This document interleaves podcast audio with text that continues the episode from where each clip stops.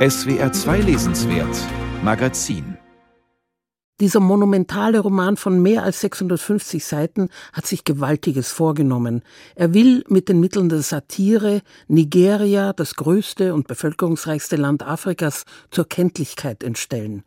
Was Wole Joinka, der Autor und politische Aktivist, hier vorlegt, ist eine Generalabrechnung mit seinem Heimatland, wie es nach der Unabhängigkeit wurde und wie es heute ist. Dabei musste der Autor nicht viel erfinden und hat kaum übertrieben.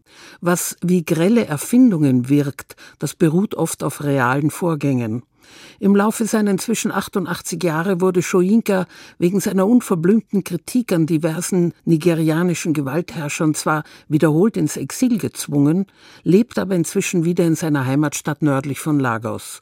Die nigerianischen Missstände der nachkolonialen Zeit konnte er aus nächster Nähe verfolgen, mehr noch, er musste lernen, tagtäglich mit diesen Missständen zu leben, als teilnehmender Beobachter. Die unzähligen politischen Skandale Nigerias bis hin zu aktuellen Eklats der jüngsten Gegenwart haben kaum verfremdet Eingang in den Roman gefunden. Die glücklichsten Menschen der Welt wimmelt von innenpolitischen Anspielungen auf tatsächliche Korruptionsskandale und politische Komplotte, auf Anschläge der Terrormiliz Boko Haram, auf Manipulationen und Lügen der Propagandamedien, auf kriminelle Machenschaften korrupter Eliten, die das Land ausplündern, auf scheinheilige Politiker, religiöse Scharlatane, betrügerische Heilsprediger und falsche Propheten dass sich dieses fiktive Nigeria mit einem Ministerium für Glückseligkeit brüstet und damit prahlt, die Einwohner seien die glücklichsten Menschen der Welt, ist allerdings eine sarkastische Erfindung Schoinkas. Es kam als grober Schock für die gesamte Bürgerschaft, als bekannt wurde, dass sich die Nation den unerwarteten und unverdienten Titel der extraordinär korruptesten Nation der Welt eingefangen hatte, verliehen von einem ehemaligen Kolonialbeamten. In beiden Kammern des gesetzgebenden Hauses wurde die Arbeit unterbrochen, um die Äußerung zu debattieren und zu verurteilen. Was war bitteschön extraordinär an einer kulturellen Verhaltensnorm? Das war purer Missbrauch der Sprache. Dachten Sie vielleicht, das Land stehe noch immer unter kolonialer Herrschaft, dass es solche Beleidigungen hinnehmen müsse?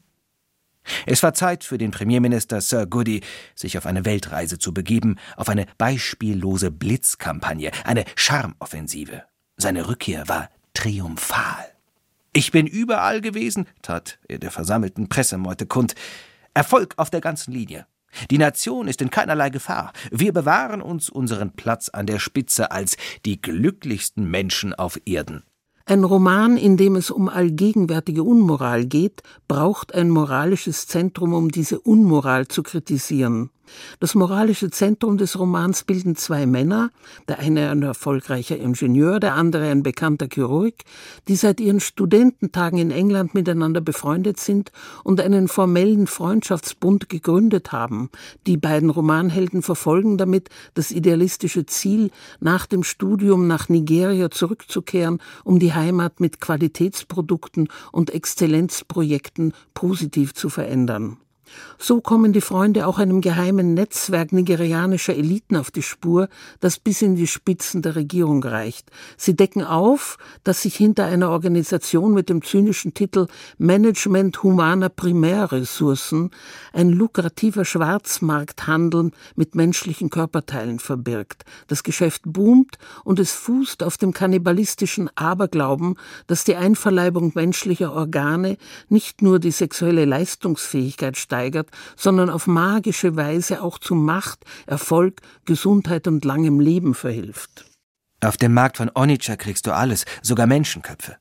Der Slogan konnte eine maßlose Übertreibung sein, eine zulässige Phrase oder der Text eines Preisliedes. Was den Markt von Onitsha anging, war er letzteres. Ein Fall von Galgenhumor. Man schürft Humor aus etwas, das nie gedacht war, als lustig zu gelten. Es war auch eine Verkaufsstrategie. Wohin sonst sollte man souvenirhungrige Touristen schicken? Köpfe wurden zu einer Ware, nach der Kultanhänger und Politiker, Geldwäscher und Entführer lechzten, in gekühlten Tresorräumen edler Supermärkte gehortet. Der Kopf rangierte gleich neben dem Rhinoceroshorn als garantiert wirksames Mittel zur Steigerung männlicher Libido und als metaphysisches Hilfsmittel über den Rest der Menschheit Kontrolle ausüben zu können. Wole Soyinka balanciert mit seinem Roman hier auf Messerschneide. Er hat sich von Zeitungsmeldungen über grausige Vorfälle von rituellem Kannibalismus in Nigeria inspirieren lassen und er reizt nun dieses Motiv mit schwarzem Humor bis zum äußersten Extrem aus. Manche mögen das anstößig finden, denn es könnte als Bestätigung eines der schlimmsten kolonialen Zerrbilder über Afrika missverstanden werden.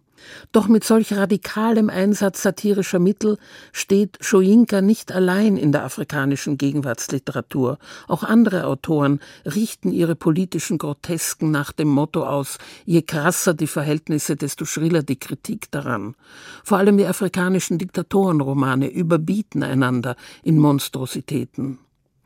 Man kann den Roman Die glücklichsten Menschen der Welt aber auch als ungestülpte große Wehklage lesen, als Lamento über eine rettungslos korrumpierte Gesellschaft, die nach der Unabhängigkeit von ihren Kolonialherren die Chance auf Errichtung eines gerechten und demokratischen Staatswesens verspielt hat. Im Grunde beklagt Schoinka eine Nation, die ihre Seele verloren hat. Seine Empörung gilt dem Verlust der Menschlichkeit in der postkolonialen Gesellschaft seines Landes. Dafür macht er auch das barbarische Wüten fundamentalistischer Gruppen wie Boko Haram sowie die mörderische Gier mächtiger Eliten verantwortlich.